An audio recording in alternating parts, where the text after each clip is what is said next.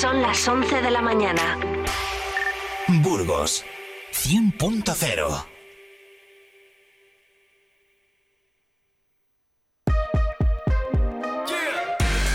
Vive Burgos con Eneka Moreno.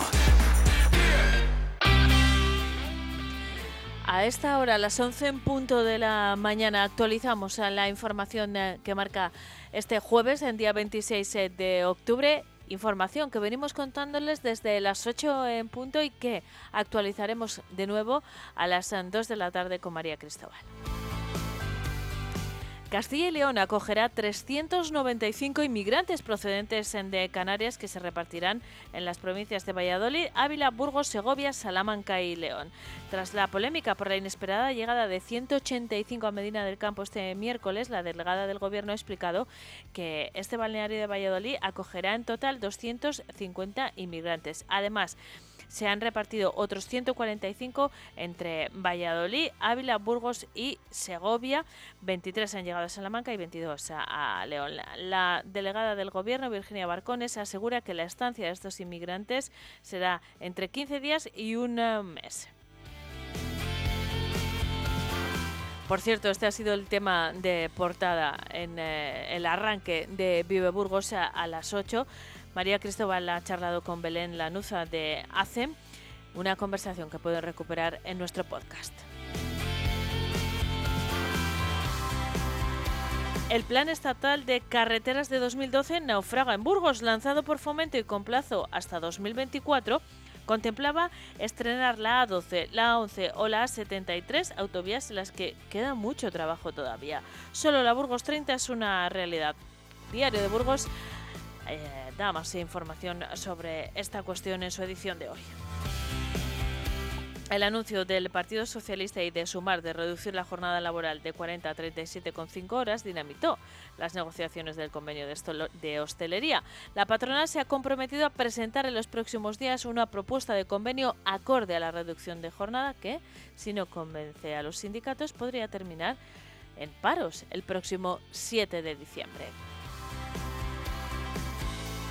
El Partido Socialista recurre la delegación de las subvenciones municipales. Los concejales del Partido Socialista en el Ayuntamiento de Burgos han vuelto a denunciar la falta de transparencia del equipo de gobierno y presentan un recurso contencioso contra el acuerdo de junio adoptado por la Junta de Gobierno local, por el que se delegaban en los presidentes de los consejos de administración en lugar de debatirse en los propios consejos donde están representados todos los grupos municipales. Una denuncia que ha sido admitida a trámite. Los bomberos de Burgos acudieron ayer por la tarde a la calle Santa Cruz para sofocar las llamas registradas en los portales 11 y 12. Se desconocen todavía las causas del fuego, que en principio no ha causado daños personales. Detenido en Burgos por un presunto delito de violencia de género tras herir en el labio a su mujer. Los hechos se ocurrían el pasado martes, día 17 de octubre, en la calle Gonzalo de Berceo, junto al estacionamiento disuasorio de Las Torres, donde, según la ficha del Servicio de Emergencias 112, se produjo la agresión. El Partido Socialista de Burgos ha instado al Gobierno de la Junta de Castilla y León a la reducción de las listas de espera, que no mejoran, según el Partido Socialista, y no remontan a la lista generada por el impacto de la COVID. La lista de espera está ahora mismo en 6.261 personas en la provincia de Burgos, 4.991 en el Hospital Universitario de la Capital, 620 en el Santos Reyes de Aranda y 813 en el Santiago Apóstol de Miranda. Por cierto, que los procuradores socialistas también han denunciado la situación deficitaria de la atención sanitaria en Miranda y el problema que se va a generar en el área de oncología, que perderá a una de las dos especialistas que prestan servicio a pacientes del Hospital Santiago Apóstol en la localidad. La Fundación Caja de Burgos inaugura Cordia, su nueva residencia para personas mayores. El nuevo bloque residencial, con una inversión cercana a los 12 millones de euros, ha hecho crecer la capacidad del centro hasta los 213 residentes e incrementar la plantilla en 30 personas hasta llegar a las 110. Cruz Roja reconoció anoche en Aranda la gran colaboración que llevan a cabo las empresas de la capital ribereña y la comarca, permitiendo mejorar la empleabilidad, una realidad que en el año 2023 se ha traducido en acuerdos y alianzas con 96 empresas, generando 147 alianzas y favoreciendo que 74 personas hayan encontrado trabajo. El certamen en Burgos, Nueva York, duda de su futuro por las deudas, otro evento que valora tirar la toalla por problemas de solvencia económica provocados por el retraso en los pagos, y es que a día de hoy no puede afrontar la edición de 2024, como ocurre con el Festival Tribu, que también se plantea la cancelación por la cantidad que le debe el ayuntamiento. La Facultad de Teología de Burgos tiene un nuevo decano. Se trata de Roberto Calvo, profesor catedrático de la Facultad de Teología de Burgos y director del Instituto de Misionología y Animación Misionera.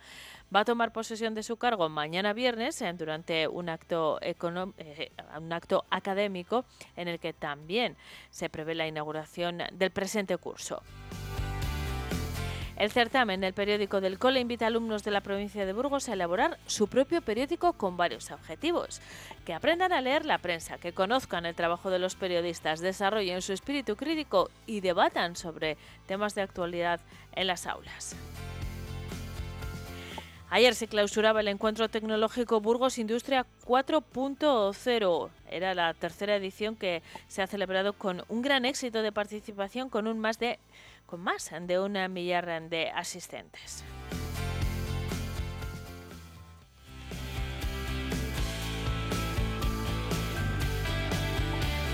Nos ocupamos a continuación de la previsión meteorológica cuando son las 11:06. Yeah. Vive el tiempo en Vive Radio Burgos.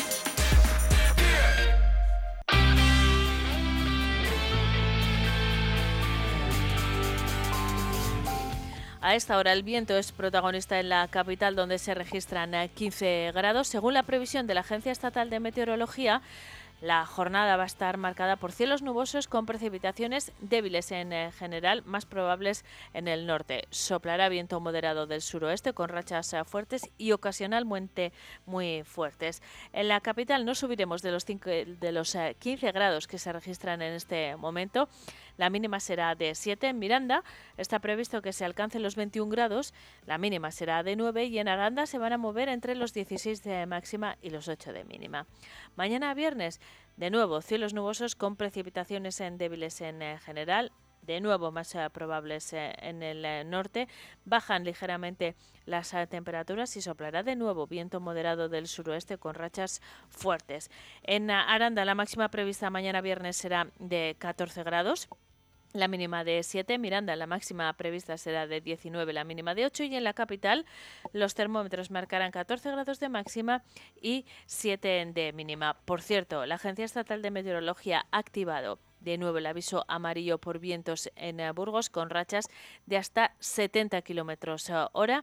Desde Bomberos de Burgos piden que se evite circular por zonas arboladas, nos alejemos de muros, andamios, vallas publicitarias o cualquier estructura susceptible de ser derribada por el viento. Se recomienda retirar de azoteas y balcones todo elemento que no esté fijado adecuadamente y si van a coger el coche, la moto o cualquier medio de transporte, extremen la precaución.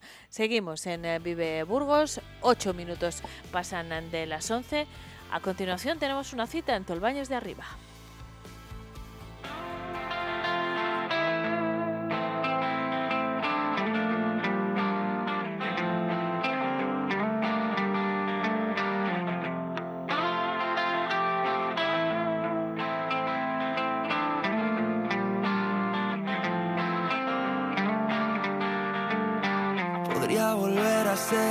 Que tú y yo nos crucemos otra vez. Ya no quiero volver a sentirme perdido. Pensar que no va a doler. Hay que hablarse con algo de amor. Hay que hacer de tripas corazón. No puedo, no quiero.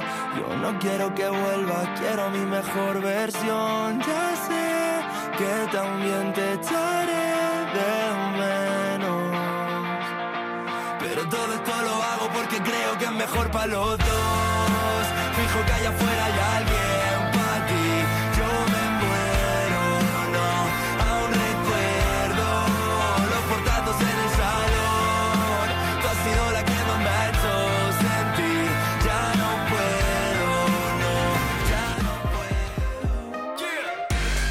Vive Burgos, con Eneka Moreno.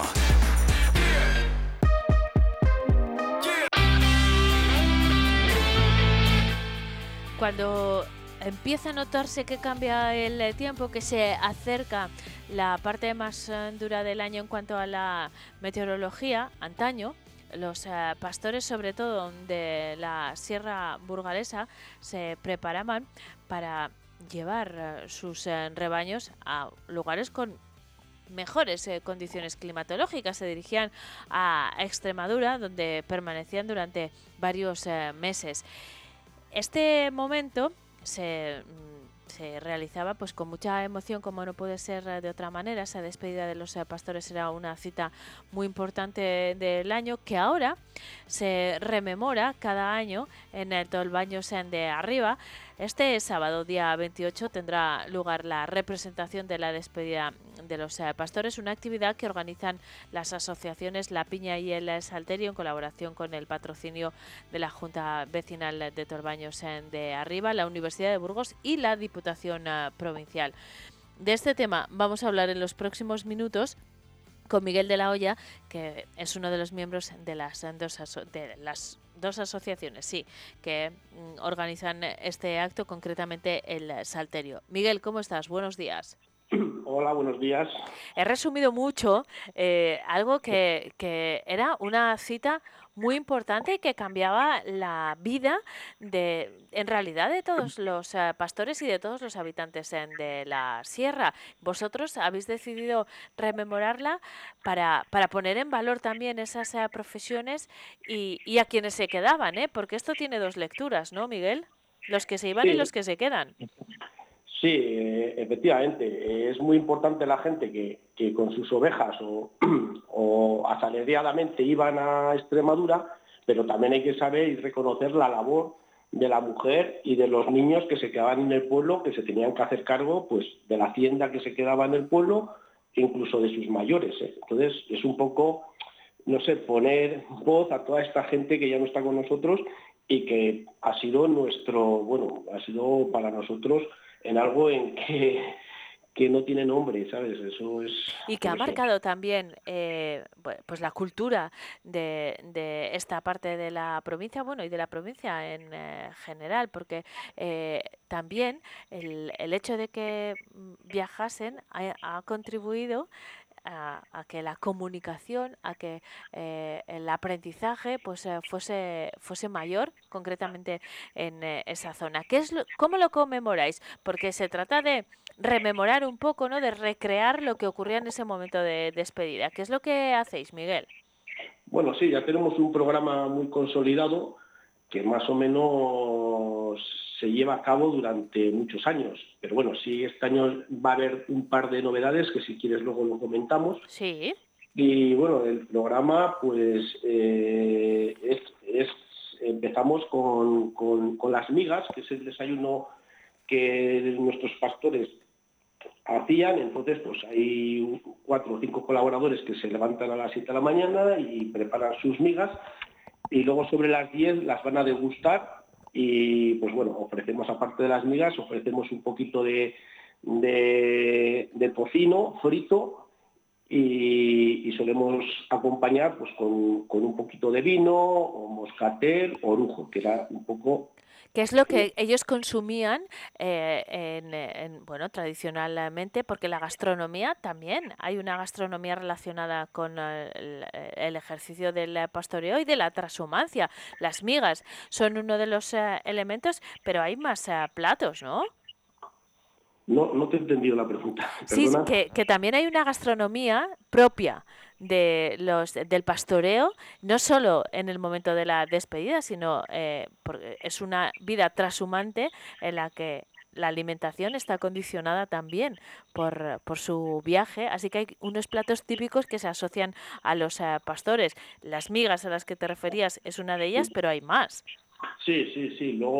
Luego también a la hora de comer... Bueno, lo que pasa es que quería seguir, pues que luego hay más. Con el programa que habéis preparado, ¿no? Pues venga, vamos a seguir en orden, Miguel, di que sí, hay que ser ordenados. Vale, luego, después de las migas, nos dirigimos todas las hombres y todas las mujeres del pueblo con sus niños Entonces nos dirigimos a la ermita del pueblo, que es donde está la Virgen del Salterio, y ahí es donde se hace un canto, que es la salve, que es para la que, pues eso, es un poco la que les da fuerzas y les va a cuidar en estos meses que van a estar fuera del pueblo, ¿sabes? Luego ya, una vez que se acaba la salve, pues normalmente Marino, que es el pastor, nos espera con las ovejas allí cerquita de la ermita, y ya se hace un paseo por todas las calles del pueblo. Entonces vamos pasando por diferentes sitios, y en cada punto del pueblo pues hay unas personas que lo que hacemos, bueno, pues todo ello vestidos de época y demás, y lo que hacemos es pues mostrar a la gente pues las labores sobre la lana, el lavado de la ropa, el transporte y el corte de la leña para el invierno. Hay gente que igual está haciendo matanza. Entonces, lo que hacemos es mostrar a los acompañantes un poquito las cosas que se hacían en el pueblo en aquel momento. O sea, se trata de recrear, la verdad es que os volcáis en este tema y la mayoría de los habitantes se visten del modo tradicional, trajes de serrana, los abalorios, los taones, en el caso de los hombres con las abarcas, las pellizas, las zamarras, y recreéis la actividad cotidiana de ese momento en el que se realizaba la despedida y en el que se practicaba la transhumancia. Así que es un poco un viaje en el tiempo, ¿no, Miguel? Sí. Intentamos ponernos en época, ¿no? En ese momento, y intentamos que la gente del pueblo aporte ese día, pues, las cosas que tienen en casa, que han ido conservando de sus bisabuelos y de sus abuelos, y las ponemos allí intentamos incluso cardar lana, o intentamos teñir lana, pues, para que la gente un poco se haga idea de los trabajos que se hacían, ¿sabes? Y luego, pues bueno, esto más o menos dura como 1 hora y media, el paseo por el pueblo, y luego lo que acabamos es, en la salida del pueblo se acaba, que es donde está el chozo, y hay un redil, un corral, donde metemos las ovejas, y ahí es donde se hace la despedida, pues que, digamos, se representa pues cuando los hombres se despedían de sus mujeres y de sus hijos, y ellas, pues bueno, se quedan en un sitio donde les dicen adiós, pues cantando las canciones también un poco con el folclore que teníamos en ese momento. Y ya pasamos pues bueno, después de todo este acto, pues ya sería la comida con, como decíamos antes, ¿no? Con el frite y con las sopas que se hacían en ese momento. ¿El frite cómo es, Miguel? Yo no conozco este plato. Bueno, frite, hay gente que lo conoce frite y otra gente que lo conoce por caldereta. Esto es carne de cordero que se hace en un caldero metálico al fuego con un trípode, y a ese carne de cordero se añade pues las cositas que solían llevar los pastores, pues un poquito de aceite, un poquito de ajo, laurel y, bueno, poco más. Ahora nosotros las echamos un poquito de cebolla o pimiento y tal, pues para darlas un poquito más. Pero bueno, en realidad es carne de cordero puesto en un calderito y 3 o 4 horas ahí cociendo porque es lo que tenían, es lo que solían tener ellos allí. Por caldereta te entiendo mucho mejor. Por caldereta, ¿no? Claro, cada sitio se llama de una manera. Miguel, esta es una jornada en la que intentáis, como hemos dicho, reivindicar el papel de los pastores y de la transhumancia también, el de las personas que se quedaban, en este caso en la Sierra de la Demanda, sosteniendo el patrimonio familiar. Pero también es una fiesta, ¿no? De hecho, habéis programado un concierto, por ejemplo, y es un momento también de encuentro en la actualidad, para la comunidad de esa zona. Hombre, claro que es una fiesta. Todo lo que hacemos en todos los años al final acaba siendo fiesta, ¿no? Sí, luego en la iglesia va a haber un dúo que es Blanca y Chuchi, que todos les conocemos, ¿no? Y para, pues eso, en la iglesia, pues ellos nos cantaron un poco lo que es el folclore castellano, que es lo que al final, lo que nos gusta ahí en el pueblo. Y la jornada termina con este concierto. Bueno, la verdad es que es una jornada intensa. En Tolbaños, como dices, nos tenéis acostumbrados a este tipo de actividades que además tienen un carácter festivo, pero está abierto a cualquiera que se quiera acercar el fin de semana, ¿no? Esto va a ocurrir el sábado, no sé si lo hemos contado. Sí, está abierto. De hecho, bueno, pues lo hemos puesto en prensa, en redes, y ahora mismo tenemos un aforo limitado porque no podemos dar, sobre todo la degustación o la comida de sopa y fitre, no podemos dar a más de 110 personas. ¿Por qué? Porque lo tenemos que hacer en un sitio porque da lluvias. Entonces, pues ahora mismo tenemos apuntados 110 personas y 26 niños. Entonces ya estamos con el aforo lleno. Completo. Efectivamente. Entonces, lo que seguimos invitando a la gente pues es que venga, haga ese recorrido con nosotros por el pueblo, a visitar un museo que tenemos también dentro del pueblo, y bueno, ya pasar y a ver cómo hacemos las migas, que bueno, las migas posiblemente sí que tengan su platito de migas, porque ahí hacemos migas para mucha gente, pero lo que es la comida, el aforo le tenemos limitado. Es una pena, pero bueno, no pasa nada, podemos disfrutar del resto de actividades. Nos vamos a despedir precisamente con la música de Blanca y Chuchi para ponernos en ambiente y prepararnos a todo lo que va a ocurrir el sábado en Tolbaños. Miguel de la Hoya, muchísimas gracias por habernos acompañado esta mañana, que disfrutéis mucho de la fiesta y hasta pronto. Vale, pues muchas gracias a vosotros por darnos voz y hacernos conocer. Muchísimas gracias.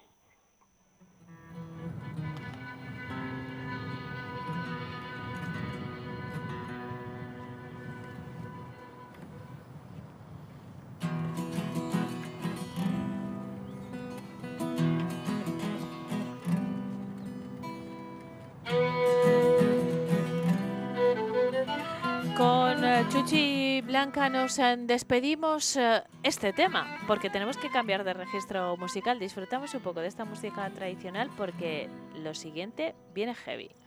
Yo me quedé eclipsado con la cigüeña que estaba de batalla, con la culebra, con la picotea,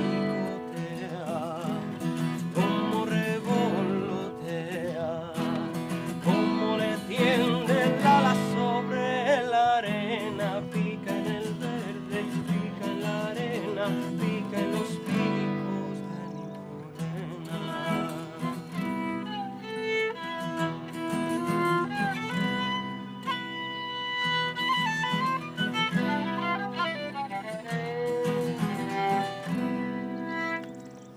Hay que ver la cigüeña, cuánto nos vale. Si no fuera por ella, cualquiera sabe cómo la picotea, cómo revolotea, cómo le tiende el ala sobre la arena, pica en el verde, pica en la arena, pica en los picos.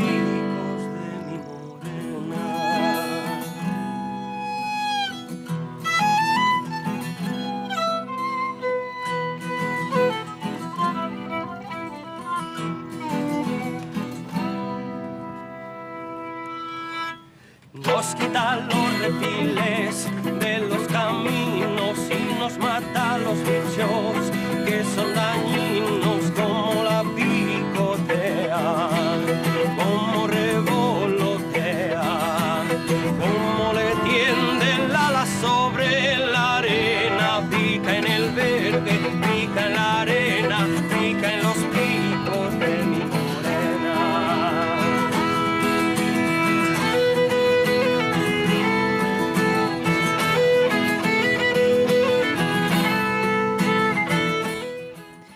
Pues cambiamos absolutamente de estilo, son las 11:24 y abrimos nuestro tiempo dedicado a la música heavy. Este espacio ya saben que lo realizamos en colaboración con la asociación Metal Castelae, que es la responsable de organizar el Zurbaranarrock, una cita que Bueno, ya tiene nueva edición programada con, ya sabemos el cartel, sabemos las fechas y es un gusto poder anunciarlo. Lo hacemos de la mano de Roberto Martínez, que forma parte de esta asociación. Roberto, ¿qué tal estás? Bienvenido. Muy buenos días, Eneka. Les habíamos dicho a nuestros oyentes que íbamos a hacer la segunda parte dedicada a la música OR, pero claro, la actualidad manda. Eso te iba a decir, la actualidad manda y nada. Abrimos un paréntesis dedicado al Zurbarán, que es una cita importantísima para todos, pero especialmente para vosotros. Eso es. Y retomamos la OR pues, el próximo jueves. La semana que viene. Estupendo. Es. ¿Habéis anunciado ya fechas de la OR y cartel, o sea, del Zurbarán? Sí. Roberto, antes de hablar de esa cita, vamos a contarles, a quienes no conozcan el festival, lo que significa. La edición celebrada en el mes de julio pasado, que fue la sexta. La sexta, sí. Tiene unos datos impresionantes que ha superado todas las expectativas. Reunisteis más de 10.000 espectadores en las dos jornadas, en los días 7 y 8 de julio, y habéis conseguido un retorno de 11 euros por cada uno invertido de dinero público. Esta es una parte muy importante porque teníais un presupuesto de 135.000 euros, el ayuntamiento aportaba 15.000 a través de un contrato y 50.000 a través de dotaciones y servicios, pues porque es necesario montar el escenario, en fin, esas cuestiones más prácticas. Pero el Zurbarán ha demostrado que es un festival rentable, que aporta dinero a la hostelería y al comercio de la ciudad, y es un éxito a nivel económico, pero también desde el punto de vista cultural, social. Así que supongo que estáis muy, muy satisfechos y muy orgullosos, ¿no? Eso es. Todos mis compañeros, el trabajo que hicieron fue bestial. Ya, bueno, aquí es acabar una edición y ponerse a manos a la obra con la siguiente. Y la verdad que fue todo un éxito. La gente, la verdad que salió muy contenta. Hubo mucho civismo. La gente fue muy concienciada. Fueron a las barras a consumir, comprando merchandising. Creo que se agotaron las camisetas antes de que acabaría el segundo día. Estaban las camisetas del festival todas vendidas. O sea que fue, yo creo que un éxito total y bueno, y con mucha repercusión a nivel nacional. Qué bueno.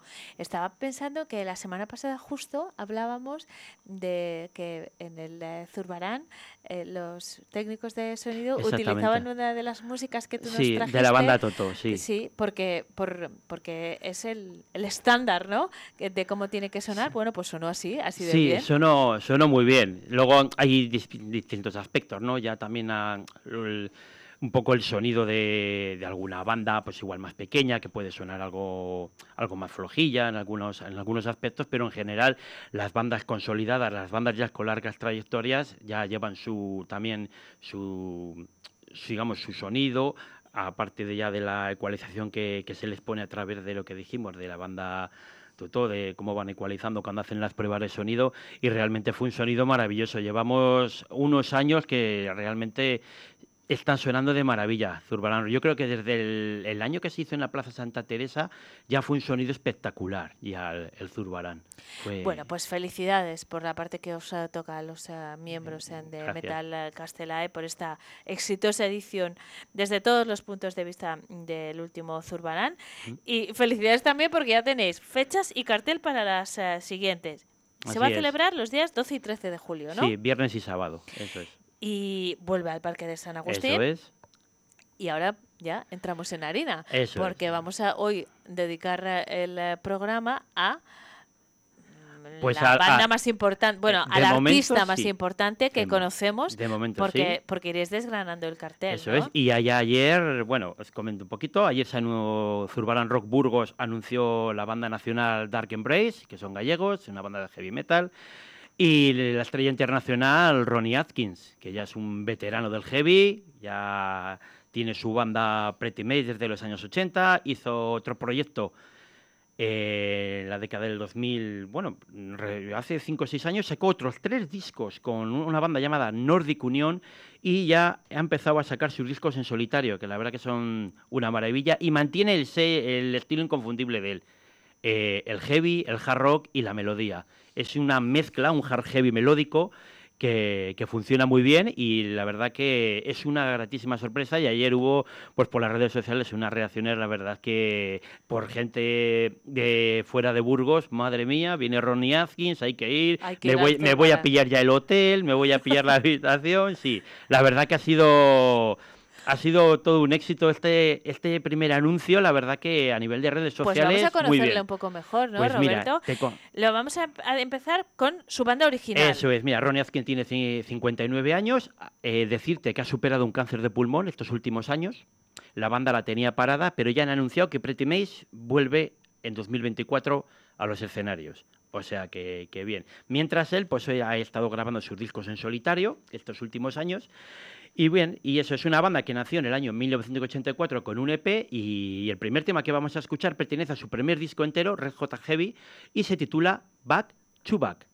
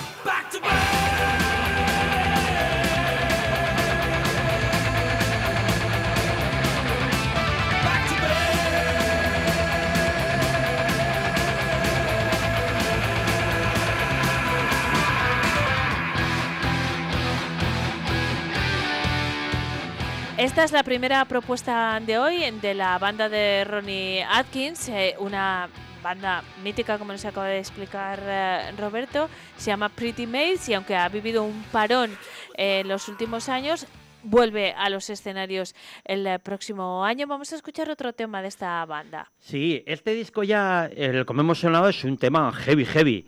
Pero también tiene temas muy melódicos, y os pongo un ejemplo en este disco, en su segundo álbum, el Future World, que la portada, has visto qué colorido tiene, es maravillosa, bueno, es del año 86.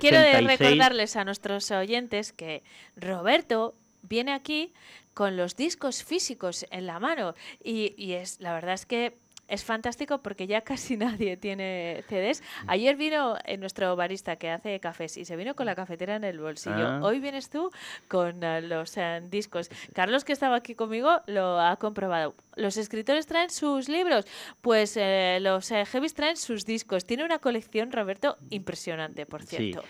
Bueno, que tengo el disco aquí físicamente. Vamos a escuchar un tema también de lo que hacen ellos, aparte de temas heavies, hacen temas también muy melódicos, con arreglos de teclado, con mucho sonido de teclado, como vamos a comprobar en esta canción de su LP Future World, titulada Love Games.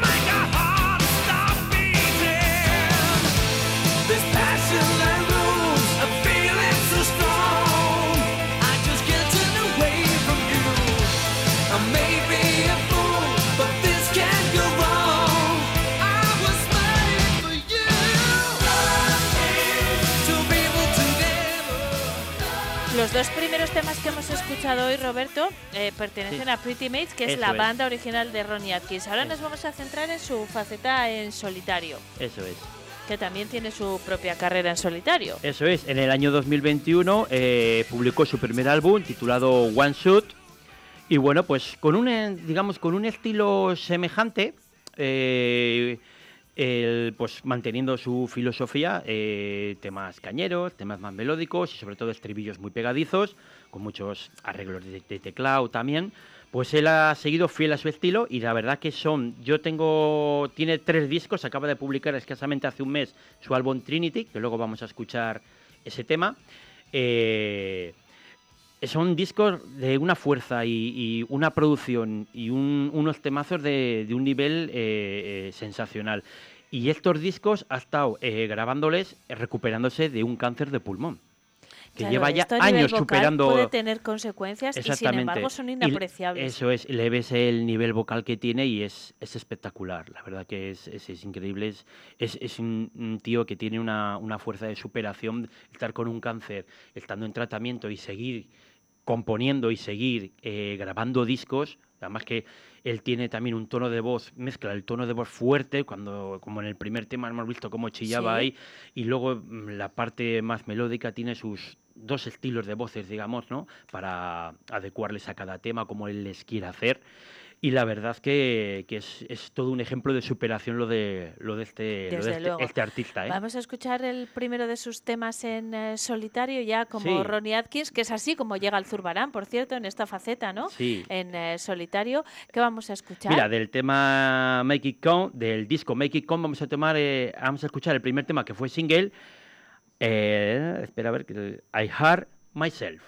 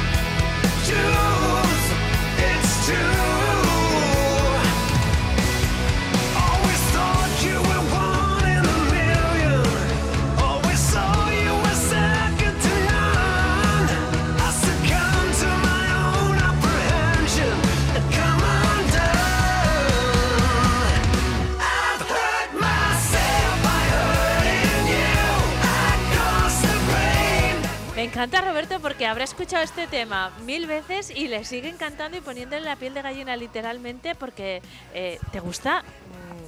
Es que lo vives con mucha pasión y eso se transmite. La música, bueno, ya te enseña que tengo la carne de gallina. Digo, mira cómo comienza, con qué melodía, con qué sentimiento empieza esta canción. Y esta música realmente es para vivirla y sentirla. Realmente la gente heavy... La gente, somos muy apasionados de nuestra música, la vivimos mucho, la llevamos muy dentro, Eneka. Se nota y lo transmitís y eso es maravilloso. Eso es. Y luego sois muy fieles, lo cual está también es muy admirable, sois muy fieles. Eso es algo a destacar. Roberto, nos tenemos que despedir. A ver, nos vamos a volver a ver el próximo jueves para hacer la segunda parte de la OR. Pero eso queremos cerrar el programa de hoy, en el que nos hemos centrado en Ronnie Atkins porque es uno de los artistas anunciados del próximo Zurbarán. Es uno de los, yo creo, de los bombazos ya. De los bombazos. Eso es. ¿Y con qué nos vamos a despedir? Pues nos vamos a despedir con el tema que da título a su reciente álbum sacado, titulado Trinity.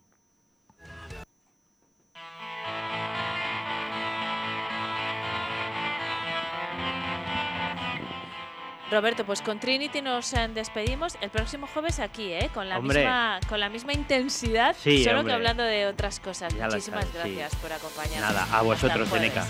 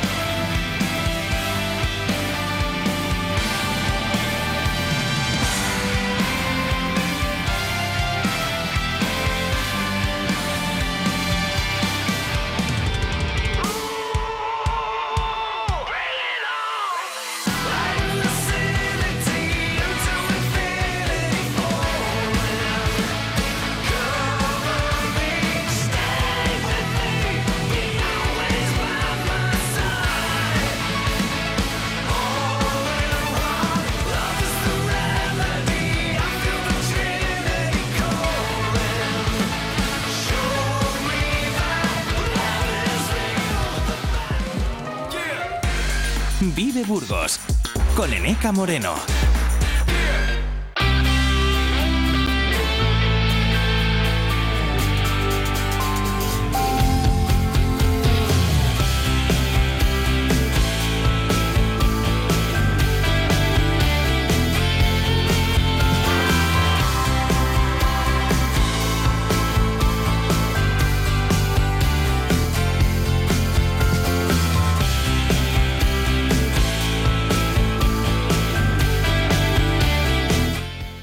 La revolución ha llegado a este estudio.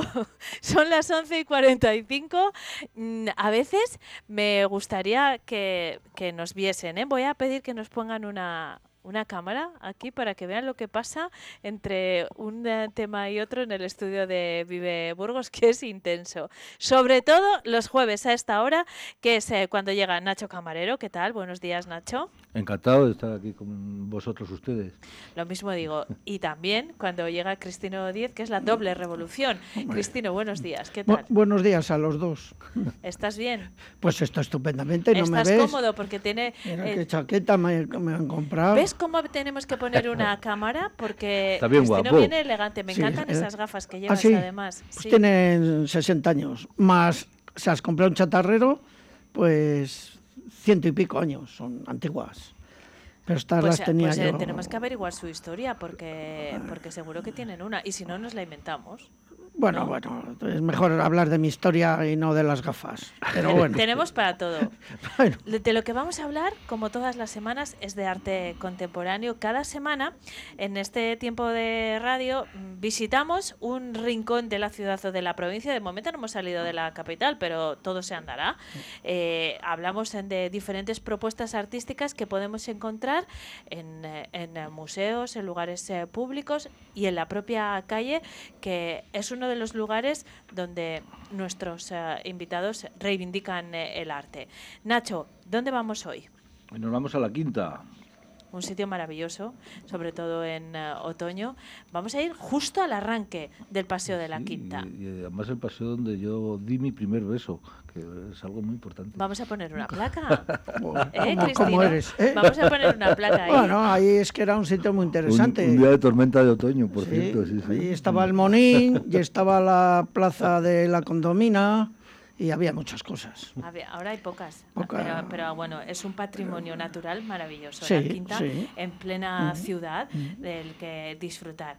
En el arranque justo del Paseo de La Quinta está la escultura. Yo se lo he contado al inicio del programa a los oyentes para que buscasen la imagen o se diesen un paseo hasta allí y tuviesen la imagen fresca. Se trata del monumento en homenaje a los derechos humanos del escultor Segundo Escolar. Se instaló ahí con motivo del 50 aniversario de la Declaración de los Derechos Humanos.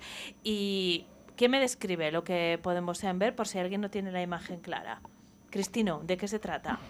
Bueno, se trata de una pieza en hierro, en acero corten, y está trabajada en siluetas, está en tono de oxidación, y son unas siluetas, bueno, pues que representan a la persona, ¿no? Como tal, a la familia, a lo que es la sociedad, y bueno, pues lo que intenta decirnos es un poco la declaración esa de los derechos humanos, que eso parte de la época de la Revolución Francesa, y luego ya cuando se hace la ONU empiezan a hacerse todo tipo de leyes, que por cierto no les respeta ni Dios los derechos humanos, lo estamos viendo, o sea que esa es otra historia. Pero bueno, hay que reivindicarlos igualmente. Pero bueno, efectivamente.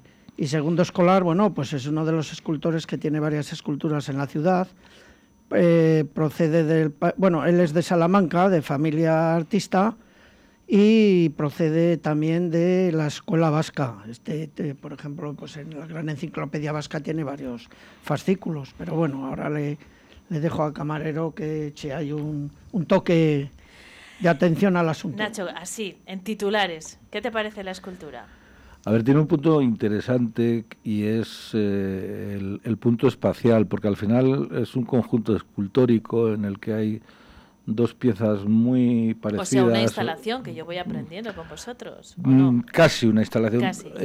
Una instalación tiene, digamos, una carga más conceptual. Esto no llega a instalación porque porque yo creo que no tiene tanto conceptual. Vamos, la frontera es muy... A ver, una de las cosas que hizo el arte contemporáneo es quitar las fronteras entre escultura, pintura, instalación.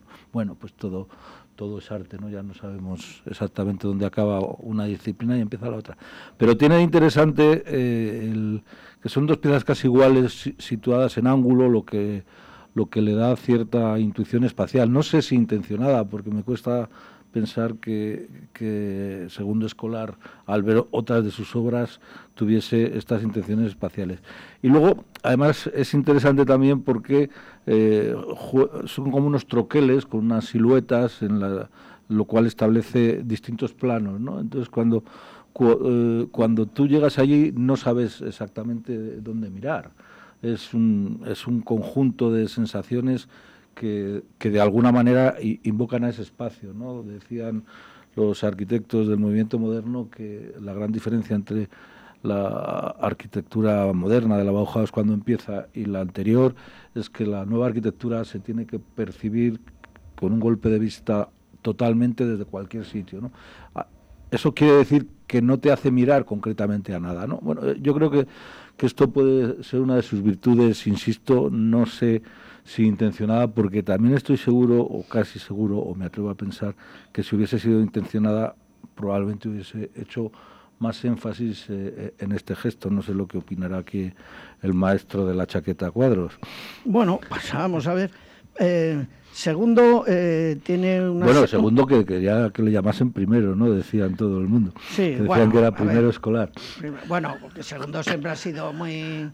Muy primero. Sí, bueno, pero es un tío excelente. Yo he hecho muchas cosas con él. No tengo el placer. Sí, ¿no le conoces? No. Bueno, pues yo con él he tenido mucho trato y es un gran tío. Y además luego detrás tiene la mujer, que es fenomenal, y vamos, ¿qué quieres que te cuente? Pero bueno, y he trabajado con él, conoce las técnicas perfectamente.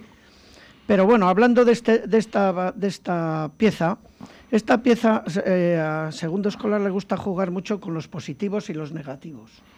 Entonces él hace un dibujo de corte, porque este es muy de la escuela vasca, muy de la época, sobre todo cuando hace escultura que no son siluetas, hace también los ojos cóncavos, como hacía Oteiza en la basílica esta que hizo en Aranzazu. Sí. Y preciosa basílica. Sí, es impresionante. Obligatorio paseo a hora y cuarto de Burgos, escasamente. Sí, y luego también... Hay que subir hasta allí, porque luego te tomas un caldo y revives, pero...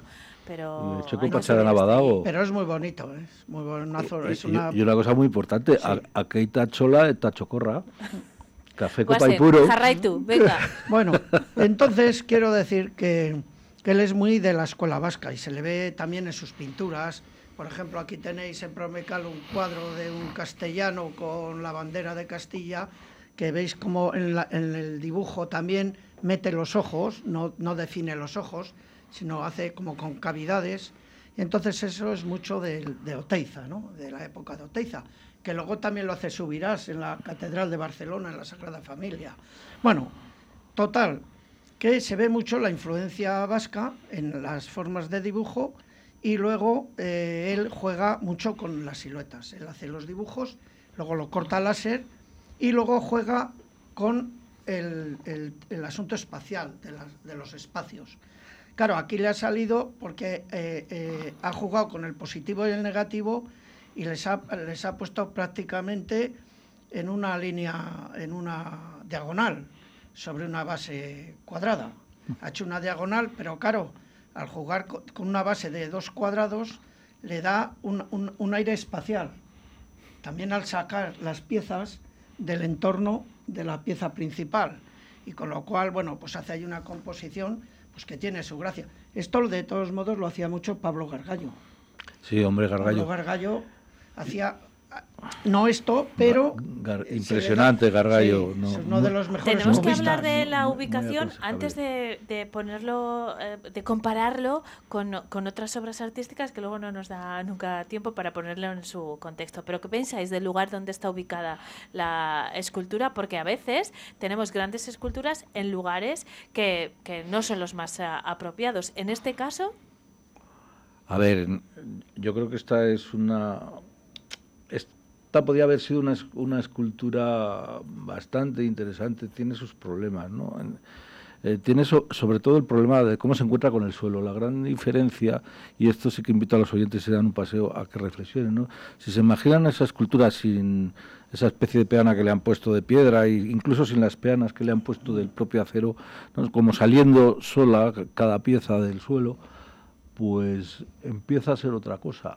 Empieza a ser una obra de arte equilibrada que surge del propio suelo y que te invita, por ejemplo, a que esté en una pradera o a que esté en medio de un pavimento mineral casi indefinido, ¿no? Sería, entonces... Y que la acerque al espectador, que es algo que reivindica, claro, que siempre también. Te permita entrar, salir, que el niño juegue y se suba, que el perro acredite que eso es su territorio, que tú te puedas hacer selfies. Al final es ese punto de interactuación que tiene que tener el arte contemporáneo.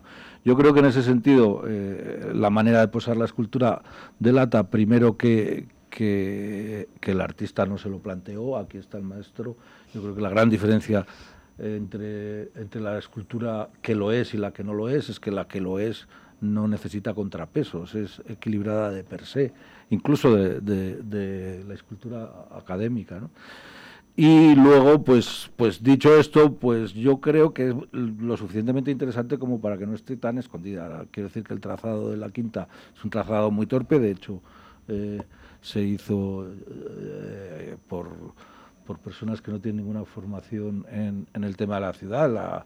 La ciudad, desgraciadamente, tienen competencia para diseñarla muchos que en las escuelas no han estudiado diseñar, y este es uno de esos casos, ¿no? Entonces, probablemente estaría mejor en una pradera accesible, rodeada de niños haciéndose selfies y heridas, ¿no? Porque en la interactuación también está el que salga sangre cuando te rozas con la rodilla en una esquina de una escultura.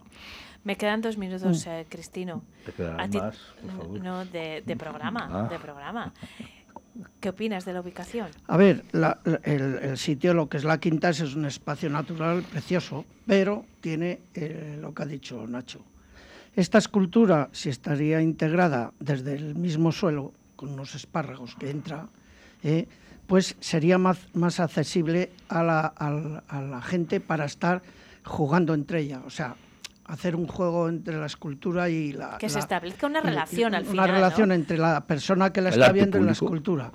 Eso se está haciendo mucho ya desde hace varios años, por ejemplo, en esculturas de Valdés, que las ves en la propia Fantástico. Calle y sale la escultura. Claro, son esculturas de mucho peso. Aquí hubo una exposición de Valdés, sí, ¿no? en el Espolón. Sí, y está extraordinario. Pusieron a Lili, que era una especie de menina con una pamela enorme debajo del Arco Santa María. Nunca ha estado tan bello el Arco Santa María. Sí, es verdad. Qué ciego estuvo aquel ayuntamiento que inmediatamente no compró esa escultura y la dejó allí. Sí, bueno, pero se han cometido varios fallos, porque en mi época yo tuve mucha bronca para comprar también el Profeta de Pablo Gargallo, que le tiene el Museo de Bellas Artes de Bilbao, y entonces costaba 10 millones de pesetas y parecía la de Dios. Y ese era un precio irrisorio. Hombre, es que ahora sería la gran inversión tener el Profeta de Pablo Gargallo, pero la ciudadanía no ve con buenos ojos la inversión en el arte, y es una de las grandes inversiones que hay, que no tiene idea. Estamos hablando de una obra que estará en el top 5 del arte contemporáneo español, o sea,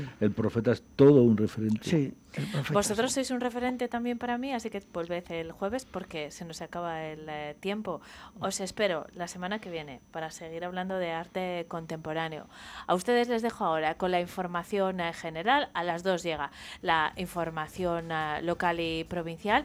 Mañana me tomo el día libre, ¿qué les parece? Pero los dejo en buenas manos, las de Carlos Cuesta, las de María Cristóbal y las de Sergio González. Ustedes y yo volvemos a encontrarnos el lunes, pero Vive Burgos arranca puntual a las 8 de la mañana, como todos los días, hasta las 12.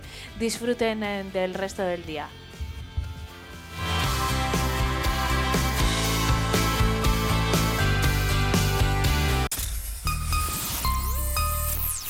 Vive Radio Burgos en el 100.0 de tu FM.